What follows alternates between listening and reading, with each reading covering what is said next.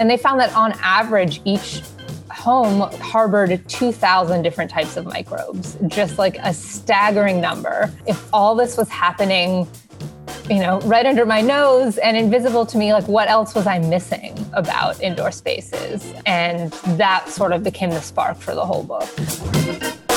On this episode of Design Lab, join me on a journey to explore the great indoors. I'm so excited to have Emily Anthes for the last episode of 2020. Emily is a science journalist and she's the author of The Great Indoors The Surprising Science of How Buildings Shape Our Behavior, Health, and Happiness. It is such a good book. I highly recommend it. Emily and I talk about the design of modern hospitals, evidence based design, and how infectious diseases have shaped the design of American cities. Learn about the relationship between architecture, city planning, and public health and you hear some tips on how to create your own healthier indoor space. Thank you, everyone, for listening this year. This podcast has been one of the silver linings of 2020, and the best way to support us is to subscribe, rate, and review this podcast. Okay, here's my conversation with Emily Anthes. Emily Anthes, welcome to Design Lab. Thanks. Thanks so much for having me. So, I love your book, and I've heard you describe hospitals as hermetically sealed, mechanically ventilated structures. Can you tell me about the design of modern hospitals? Yeah, well, that is really a generalization that you know I developed to contrast with some of the history of hospitals. Mm-hmm. So, if you look back to maybe the 19th century, hospitals were, well, in the early part of the 19th century, hospitals were like death traps. If you mm. could afford medical care at home, you got medical care at home. It was really the poor and people who didn't have a lot of other options that ended up in hospitals, which were often poorly cleaned. They were so overcrowded that there were, in some cases, patients didn't just share rooms, they actually shared beds, which is what? kind of un- unfathomable to think about. And yeah, like no real sewage waste management program. Mm. They were just unhygienic. And as you might expect, uh, infectious disease, uh, we didn't yet understand germ theory, just like spread like rampant at these places. And so listeners may know a bit about Florence Nightingale, but she and some others in the latter half of the 19th century came along and overhauled hospitals, decided or realized that daylight and fresh air and nature and basic sanitation could really help improve patient outcomes, reduce the risk of disease. So you did have what was known as the pavilion hospital hmm. become mm sort of a popular model in this time towards the end of the 19th century. And essentially, these were long, skinny wards that sort of stuck out like fingers from a, a, hmm. central corridor. And there were windows all along both walls. Each ward was separated by a lawn or a garden, creating these sort of cross breezes and this natural space. But that sort of model gradually fell out of favor in the 20th mm. century for a couple of reasons. You know, part of it was we began to understand germ theory and antisepsis and things like that. And so we re- began to rely more on like chemical disinfection to keep hospitals clean rather than, you know, fresh air and, and daylight. Mm-hmm. But then also the invention of all sorts of new technologies, you know, medical technologies and building technologies sort of led us to seal up our buildings and to focus really on creating these sort of machine like efficient buildings. Mm. And efficiency really became the watchword. And as a result, we ended up sort of closing up these buildings, getting rid of operable windows, creating tight building envelopes that were a stark contrast to what had come before. I sometimes just want to open up a window in the emergency room where I work, but there are no windows. And especially during COVID, I'm thinking, I, if I could just crack a window, I know that's going to improve the ventilation. And do you think we've gone too far on on the other extreme of just sealing up these buildings and envelopes and not allowing like natural cross ventilation? Absolutely. I think that's one of the big takeaways from the book. And, you know, it's sort of ironic because it turns out that one of the big overarching lessons is that the best way to create, or one of the best ways to create a healthy indoor environment is to bring in elements of the outdoor environment. So that includes fresh air, daylight, also nature, keeping windows open, all of those things we know have a wide range of benefits from, you know, right now a lot of people are thinking about COVID, which is understandable, but mm improving ventilation and bringing in more fresh air can also reduce our exposure to indoor air pollutants. And it can bring in outdoor microbes that we think are good for our mm. immune system. So I definitely think there's some room for some course correction and for the pendulum to swing back a little bit. Mm. We should listen to Florence Nightingale, who is the OG healthcare designer. I mean, she exactly. was doing this over over a hundred years ago but what's interesting, I've you know traveled to Central America and to Africa and Sierra Leone, and this pavilion sort of building still kind of exists in some of these hospitals out in the rural areas because mm-hmm. it's warmer and there's outdoor hallways and patients had a lot more access to windows. Do you think it's possible for us to redesign the modern hospital in the US to go back to some of that pavilion style architecture? Yeah, I mean, it is tricky, and I understand that there are trade offs. I mean, one reason in particular our buildings became so tightly sealed in the 20th century was concerns about energy use and sustainability. Mm-hmm. And, you know, that can take a hit if you're opening windows. And also in a place like a hospital where you really want a controlled environment, I understand that if you start just opening windows everywhere, then that gives you in some ways less control over the airflow and whatever patients mm might be mm-hmm. exposed to. So I do understand there are trade offs and difficulties there. But I also think there are some compromises. You know, that doesn't necessarily mean we have to create totally open air buildings, but mm-hmm. we can change ventilation settings so that we're bringing in more fresh air instead of simply recirculating indoor air. Mm. And some of the things that are really important don't have anything to do with the building envelope per se, but it's just like making sure that patients all have big windows in their rooms mm. that let them look out and bring in natural light. And I do want to say that there has been, this is an area in which there's been some progress. I mm. mean, a lot of new hospitals or redesigned hospitals today are, you know, incorporating nature. They have trees in the lobby, they have meditation gardens, they have views. Like we are seeing progress here, but it's by no means universal. Do you think COVID is going to have a fundamental impact upon redesigning the modern hospital? You know, that's another tricky one. I think yes, but I actually think the impacts in terms of design and architecture are more likely to be felt outside of the hospital. And in mm. part, that's because I think in a lot of ways, hospitals are op- already operating at a really high level, at least when we're talking about like air quality and ventilation. Mm-hmm. Like most hospitals have excellent ventilation. They have, you know, MERV filters and all sorts of super high tech air quality controls. Those innovations are much less common, for instance, in like offices and commercial spaces or, you know, skyscrapers, high rise living arrangements. So in some ways, I think like that's the lowest hanging fruit. Mm-hmm. But that's not to say that I think there's no room for improvement in hospitals. I mean, I think one thing we've come to understand, and you're probably seeing this firsthand, is that flexibility is really mm. important. You know, like 100%. Yeah, especially with surge capacity that we need that flexibility of the rooms. Exactly. And, you know, it's not efficient or sensical to design a hospital that is designed to be in the middle of a pandemic at all times because mm-hmm. most of the time, you know, knock on wood, like we're not going to be in the middle of a pandemic, but there will be other epidemics and pandemics in the future. And so it's really important to think about how can we create spaces that are adaptable mm-hmm. and that can flex in use or places that maybe aren't designed initially to be patient rooms, but can be easily converted into patient rooms. Things like that, I think, will be really important. If there's one thing on my dream list, and I've been dreaming about this for years, maybe over a decade, is that we stop putting patients in hallway beds.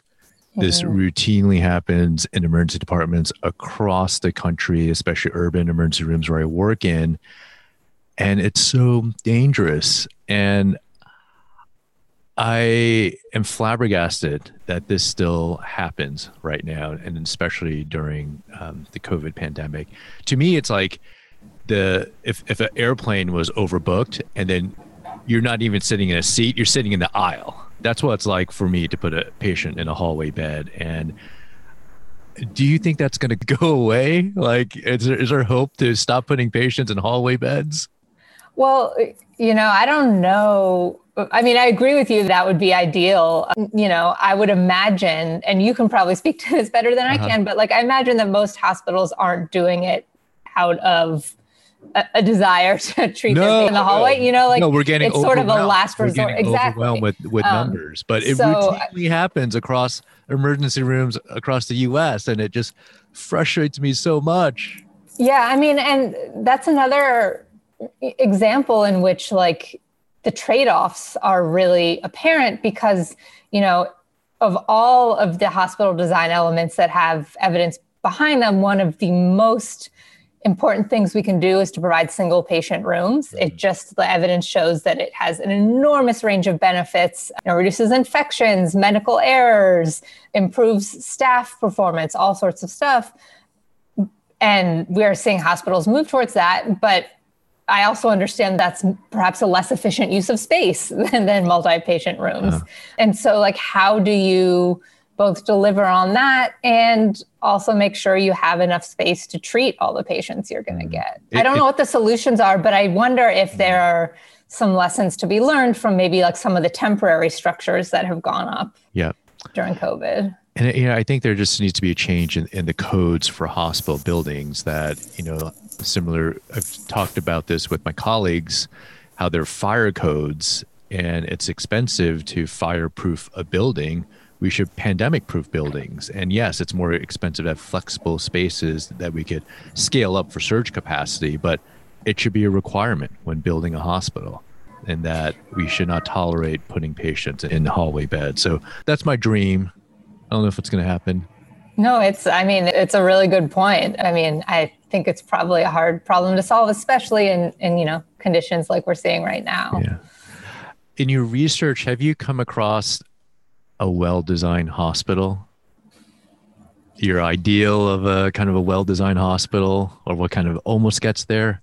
Well, so I did look at, and I talk about one example of a building. It's a bit of a specialty building, but it's really interesting and innovative. And that's the infectious disease building in Malmo, Sweden. I don't know if you're familiar with it, but um, it was a university hospital in Sweden, and it was a building that existed to treat their infectious disease patients.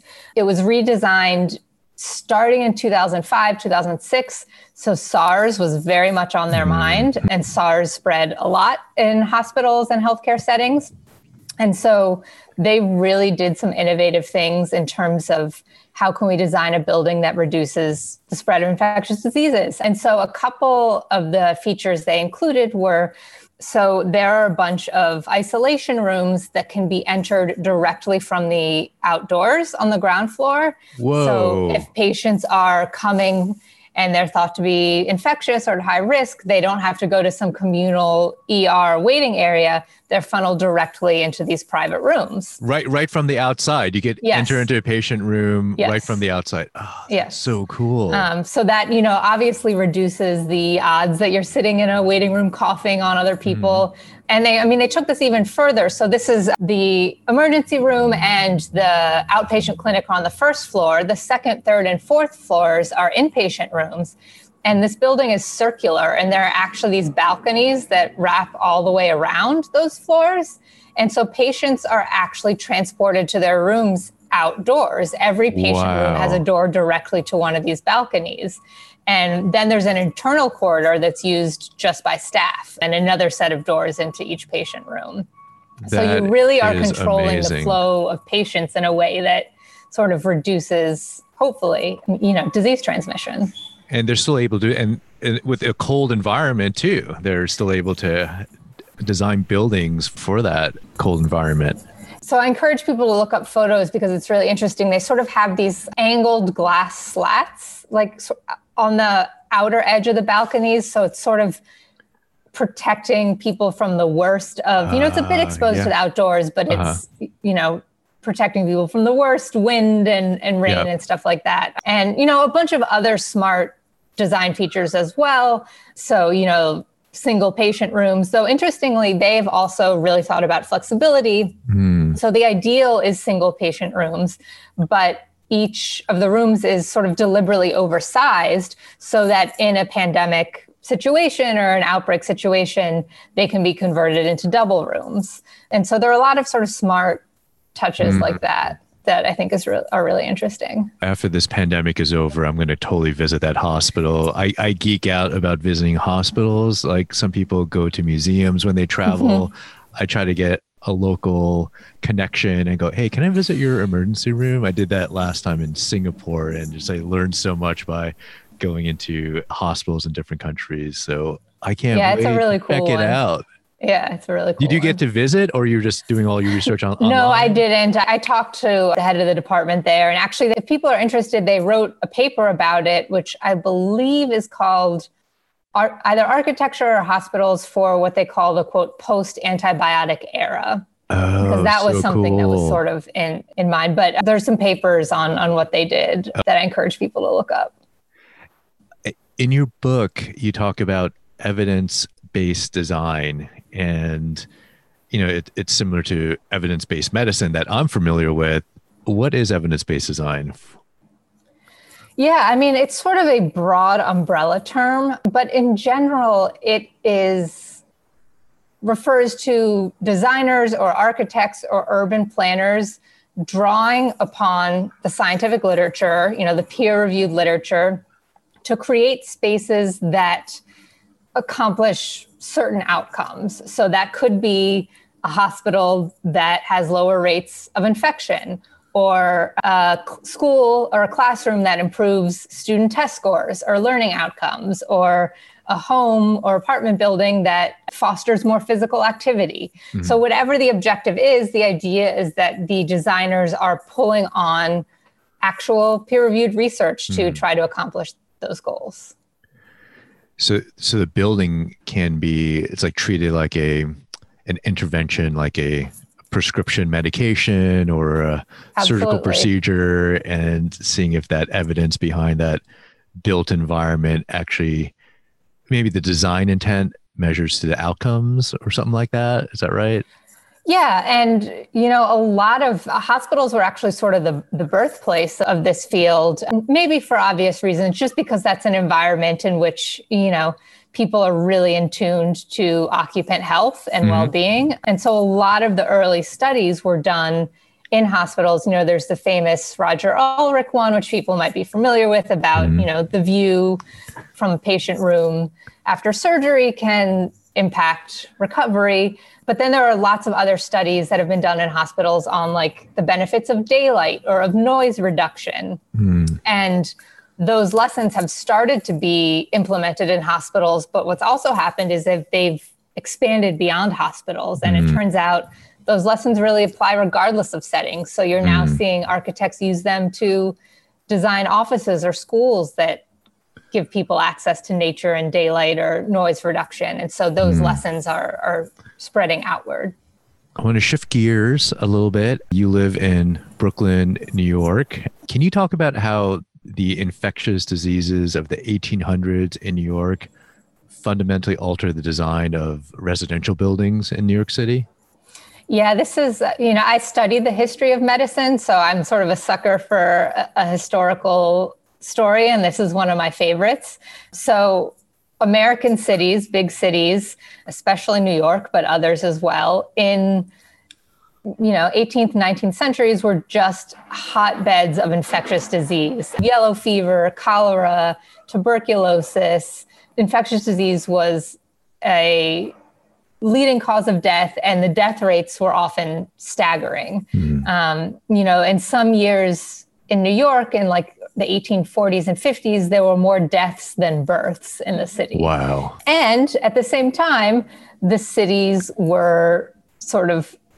Places of squalor, you could say. Mm. So, in lots of places, there were no sewers. Indoor plumbing was relatively rare. There was refuse and manure on the street. There was no zoning. So, you might have like a slaughterhouse or a stable, you know, on the same block as tenement buildings. And then, of course, the tenement buildings themselves were extremely crowded, extremely poorly ventilated. Mm often the walls sort of caked in literal grime and soot and ash. And oh, so gross. Yes, definitely. I mean, I think would be shocking to any of us city dwellers today. You know, like it's not like my streets in Brooklyn are sparkling all the time right now, but you know, compared to 1850, uh-huh. they are. And you know, the interesting thing is again, germ theory was not really mm. a widely accepted concept at the time, but there were sanitary reformers that sort of had an instinct that like a city this filthy can't be good for people's health. Mm-hmm. And so there were a series of reforms put into place in you know the late 1800s across a wide range of ideas. So the city established a Department of Sanitation and Street Cleaning and started to actually clean up the streets. Hmm. There were a bunch of tenement reforms. Sort of some of the most significant were requiring every room in a tenement building to actually have a window to the outdoors for ventilation. There was zoning put into place. The expansion of the subway also helped with overcrowding because hmm. it allowed people to spread to new neighborhoods. Hmm. And what happened was slowly, as these interventions were put into place, the rates of infectious disease just plummeted. And you know, antibiotics and vaccines definitely played a role, mm. you know, a bit later in helping vanquish these diseases. But the first things that really made a dent in the death rate were these sanitary reforms and these reforms in urban design. Mm. And so it's a really stark and vivid example of how redesigning the physical environment can improve health outcomes. There's such a linkage between architecture, city planning, and public health. Mm-hmm, absolutely. What What about now? How does the design of the modern building contribute to chronic diseases? Yeah, that's a really good question. And that's something that architects have begun to probe in the last decade or two. And a lot of what they're learning and doing has come to be known as active design. Mm-hmm. And so the underlying idea is that the way, in a lot of ways, movement, physical movement and activity has been designed out of the modern environment, whether that's at the building level or the neighborhood level. So if you think about suburbs, you know, and how car centric they are, mm-hmm. or in an urban environment, if you walk into a high rise, like the first thing you're probably going to see is this gleaming lobby with a bank of elevators. Mm-hmm. And if you can find the stairs at all, which often you can't, they are behind a heavy fire door and they smell weird and maybe they're lit with like flickering fluorescent lights and it's not pleasant. like it's, it's no it's wonder. creepy. I hate elevators and I'm always looking for the stairway and it's like they're not pleasant places and buildings.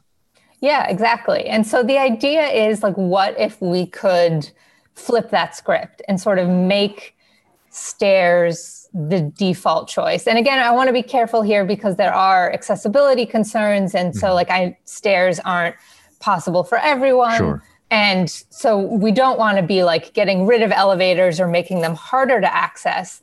But what we can do is sort of make stairs central, prominent, well lit, you know, aesthetically appealing. And research shows that can encourage people to take the stairs. And moreover, that even just a few extra flights of stair climbing a day can actually have long lasting cardiovascular benefits. Mm. So the idea is like, how can we sort of gently nudge people into being more active and to making healthier choices just in their everyday lives, you know, not having to go to the gym, but just as they go about their day. Yeah, just make that barrier to entry so low that you're you don't even know you're exercising.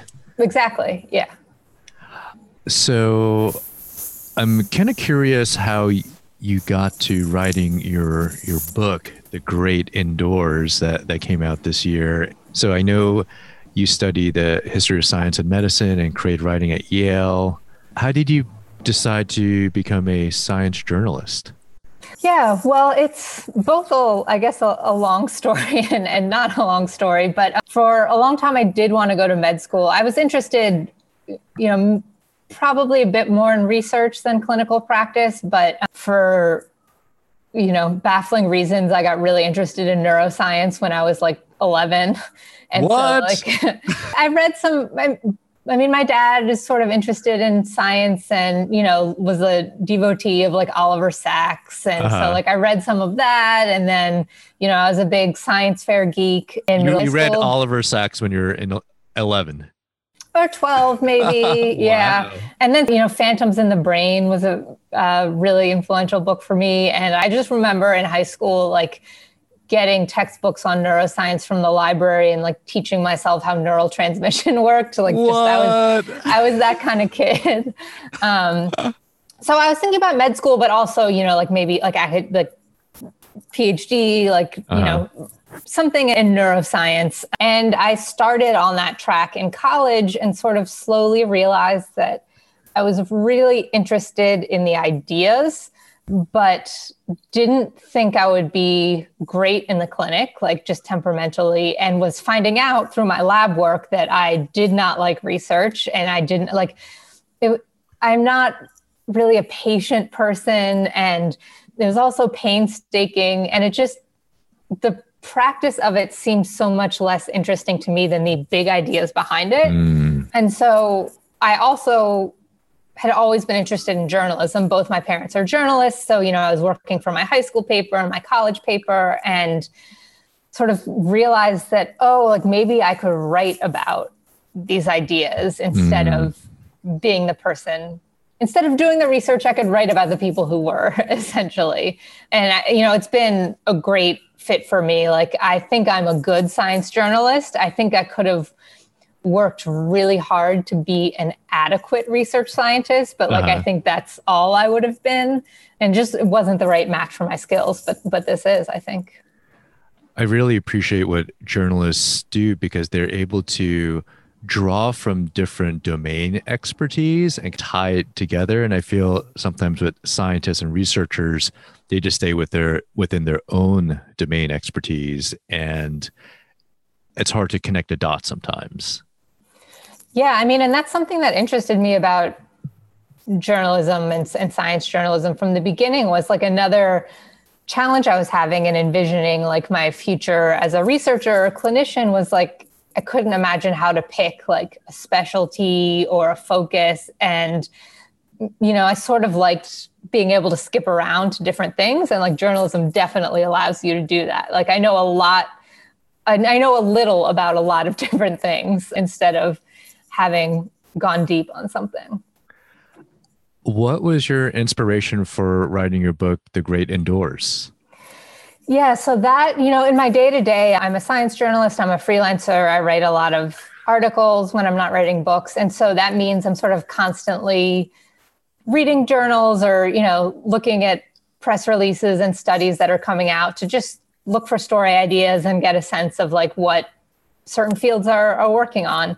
And about 10 years ago now, I started noticing sort of a small surge in studies looking at sort of what was being called the indoor microbiome. Mm. So these were researchers who were going into buildings and collecting dust samples or swabbing surfaces, sequencing all the DNA it contained, and generating sort of lists of microbes that were present in our buildings. Okay. And the findings I thought were astonishing. So, one of the first studies I found that still sticks in my mind was a survey of 40 homes in North Carolina. And they just swabbed everyday surfaces like countertops and TV screens and stuff like that. And they found that on average, each home harbored 2,000 different types of microbes, just like a staggering number. In a regular home, that was like yes. an average. Yes. Like these are bacteria or viruses or both? It's mostly bacteria and some fungi. Actually, so I will say like that, that, these studies don't generally have not looked at, at viruses very much. Just uh, they're harder to study yeah, for a lot of reasons. Totally. That's happening now. But so that 2000 number doesn't even include, you know, viral material. But so like that astonished me like in its own right. But then it also really got me thinking about my space. And, you know, it prompted this paradigm shift where, first of all, I started to think of my home and homes as ecosystems, which I just mm. thought was a really interesting way to mm. think about a building. You know, I'd always thought of ecosystems as something that happened outside, you know, uh-huh. and not in my apartment. But then it also just sort of made me look at my indoor space in a new way. Like, if all this was happening, you know, right under my nose and invisible to me, like, what else was I missing about indoor spaces? And that sort of became the spark for the whole book and you say that 90% of our time as humans are spent indoors. We're this indoor species. Yeah, modern humans are essentially an indoor species. Absolutely. How, how did you come up with the name, The Great Indoors? Because I love it. That was there from the beginning. It just, it sort of partly, you know, I don't remember exactly now. It's been, you know, eight or nine years, but I think the idea, it was because it was sparked by this work on indoor microbes and this thinking of our buildings as ecosystems sort of the initial concept for the book became like what if you know you read these books that are like expedition books like deep mm-hmm. into the jungle or you know antarctica and i was like what if that but for our everyday spaces you know what if i took people on an adventure into our buildings and so the great indoors was sort of meant to evoke that sort of sense of exploration in these very familiar spaces. You said we spent about 90% of our time indoors. Maybe that's jumped up to like 95% with the pandemic. Indoor spaces are the most dangerous places to be right now. And because of the pandemic, what advice do you have for people listening about redesigning their indoor spaces to be healthier? So, my number one tip for people, especially as we're heading into what is probably going to be a pretty long, dark, both literally and figuratively winter, um, is nature. You know, we've talked about incorporating elements of the outdoors, and a lot of those studies are about like window views of natural landscapes, which are great if you have them, but there's probably not much you can do about it if you can't, if you don't. But the interesting thing about nature is that it seems like basically any kind of nature can really do the trick. So bringing in house plants, even fake plants, if they you know look realistic. What? Um, You're kidding me? Fake plants can have stress relieving effects. Wow. So can even just images of nature. So like a photograph of a natural landscape, and there's even some evidence that's emerged on sounds of nature. So playing bird song or babbling brook. All of those things can, at a minimum, reduce stress and may have some of the same other benefits as like being out in the real thing. I live in New York City and I'm a renter in an apartment. So, like, I have been limited in the changes I can make to my physical space. And yeah. I know a lot of people probably are. The biggest change I've made in my space since doing this book is gotten like 20 houseplants. And so, that's a really easy, or, you know, relatively easy change people can make. The other, you know, elements we know are really important are daylight, which mm-hmm. again, like you probably can't add more windows, but you can be strategic about it. So we know, for instance, that daylight exposure in terms of at least our circadian rhythms is most important in the morning. Mm-hmm. So maybe if there's a space in your home that gets a lot of morning light and you're working from home, mm-hmm. maybe set up for a few hours there in the morning to try and you know absorb the light while you can yeah in those i love hours. that like redesigning your workday to be around a window exactly the maximum sunlight right super practical and then there are if you want to like invest more in it there are now like things like circadian bulbs that you can get that will actually mm. are programmed to change in intensity and color temperature over the course of the day to better match sunlight so you know, during peak daylight hours, they might be putting out this bright sort of cool light. Mm-hmm. And then when evening approaches, they get dimmer and they put out a more amber colored light, which we know is less likely to interfere with our sleep. So there are some technological breakthroughs that so, and you can like buy bulbs like that on Amazon and program them with your phone. It's like a very accessible technology now. Mm-hmm. Um, you just swap them out with your regular bulbs it's so therapeutic for me to get sunlight and to get out in nature. Like I bought a mountain bike for the, for the first time, like a couple of weeks ago. So I've been uh, going out on trails and mountain biking and seeing creeks and trees and hearing birds and it's been so therapeutic it's like what's keeping me less stressed out you know because it's pretty stressful days you know working in the hospital and just to be able yeah, to have that escape into nature has been super therapeutic for me and i i just underestimated it but mm-hmm. i think this pandemic is amplifying my needs to have views of nature, to be out in nature. Has it been strange for your book to be published right when this pandemic started? I know you've done a lot of like interviews because you're this expert on our indoor spaces and how to how we could redesign these spaces and the history behind the indoor spaces. What's that been like for you? Yeah, it has been strange and uncanny. You know, normally I would probably be doing some sort of book tour, going to bookstores and giving talks and readings. And I do miss like interacting with people in that way. But there have been some silver linings too. You know, one of them, of course, is that people are much more interested right now in their indoor environments, I think. Mm-hmm. And so I think there's like a moment of opportunity here mm-hmm. and a chance to make our spaces better the other, on sort of a more practical level, is because I've been doing so many of these book events virtually, I'm getting to talk to and with people that normally I might not. Like, there might not have been the budget to like send me to California, but I just spoke to like a California writers group. And so the way that those distances have collapsed have has been sort of a, a nice silver lining as well. But it's definitely been strange. Yeah.